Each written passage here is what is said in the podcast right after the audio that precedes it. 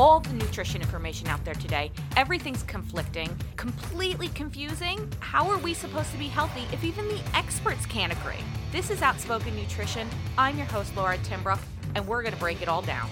Hey guys, it's Friday. I can't even really right now say it's a happy Friday. I'll be honest with you, I'm in a bit of a funk. I have three kids, three different schools, and I have no idea what it's going to look like. And I just feel right now like there's no answers. And even when some of my kids have IEPs, actually, let's be honest, all my kids have IEPs. And I'm talking to these IEP teachers and they don't have answers. I don't have answers. And I'm just finding myself just unsure. I don't even know what's going on. And it's actually right now 7 p.m. on Thursday. I know this podcast comes out on Friday, and I don't even know what to talk about. Normally, I have my whole schedule, and for some reason on my schedule, today's podcast release is empty. I don't even have anything scheduled. Maybe that's the universe telling me I need to just take a break and sit in this moment and wherever we are and figure out for my family what education's going to look like in the next few weeks and I'm sure so many of you are going through this and it's just a weird time. So I'm kind of rambling on here. You know, there's just a lot of stress right now and it's a lot of uncertainty and I really am hoping to have some sort of normalcy or not even normalcy, some sort of routine. I, I really just need some sort of, of a routine to go on and have kind of know what my schedule is going to look like. So I wanted to drop in.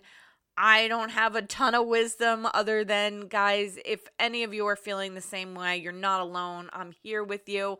I wanted to drop in and just say, I didn't forget about you, almost forgot about you, but did not forget about you. And, uh, you know, I think I just need a week. I just need a week to regather my thoughts, pull everything together.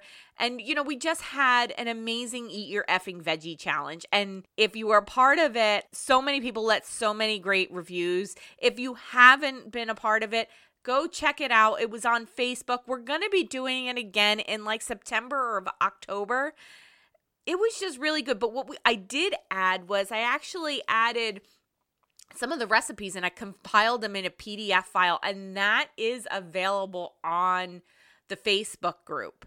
So you can see some of the recipes. We had so many creative people. I was so impressed by the Eat Your Effing Veggie Challenge.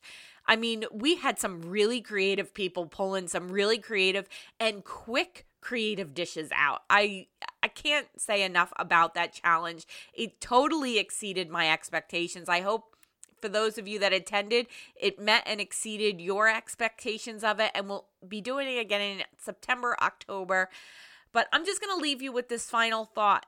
I know everything's crazy. I know everything's hectic. Find a way to just have fun. Have fun as a family. We have a few week a few weeks, maybe actually your kids already went back to school. But just have a moment with your family, with your spouse, with a friend, with somebody and enjoy the last bits of summer we have coming.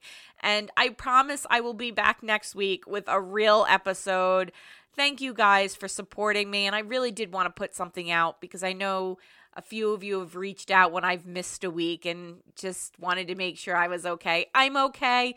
In a little bit of a funk. We'll be over it soon.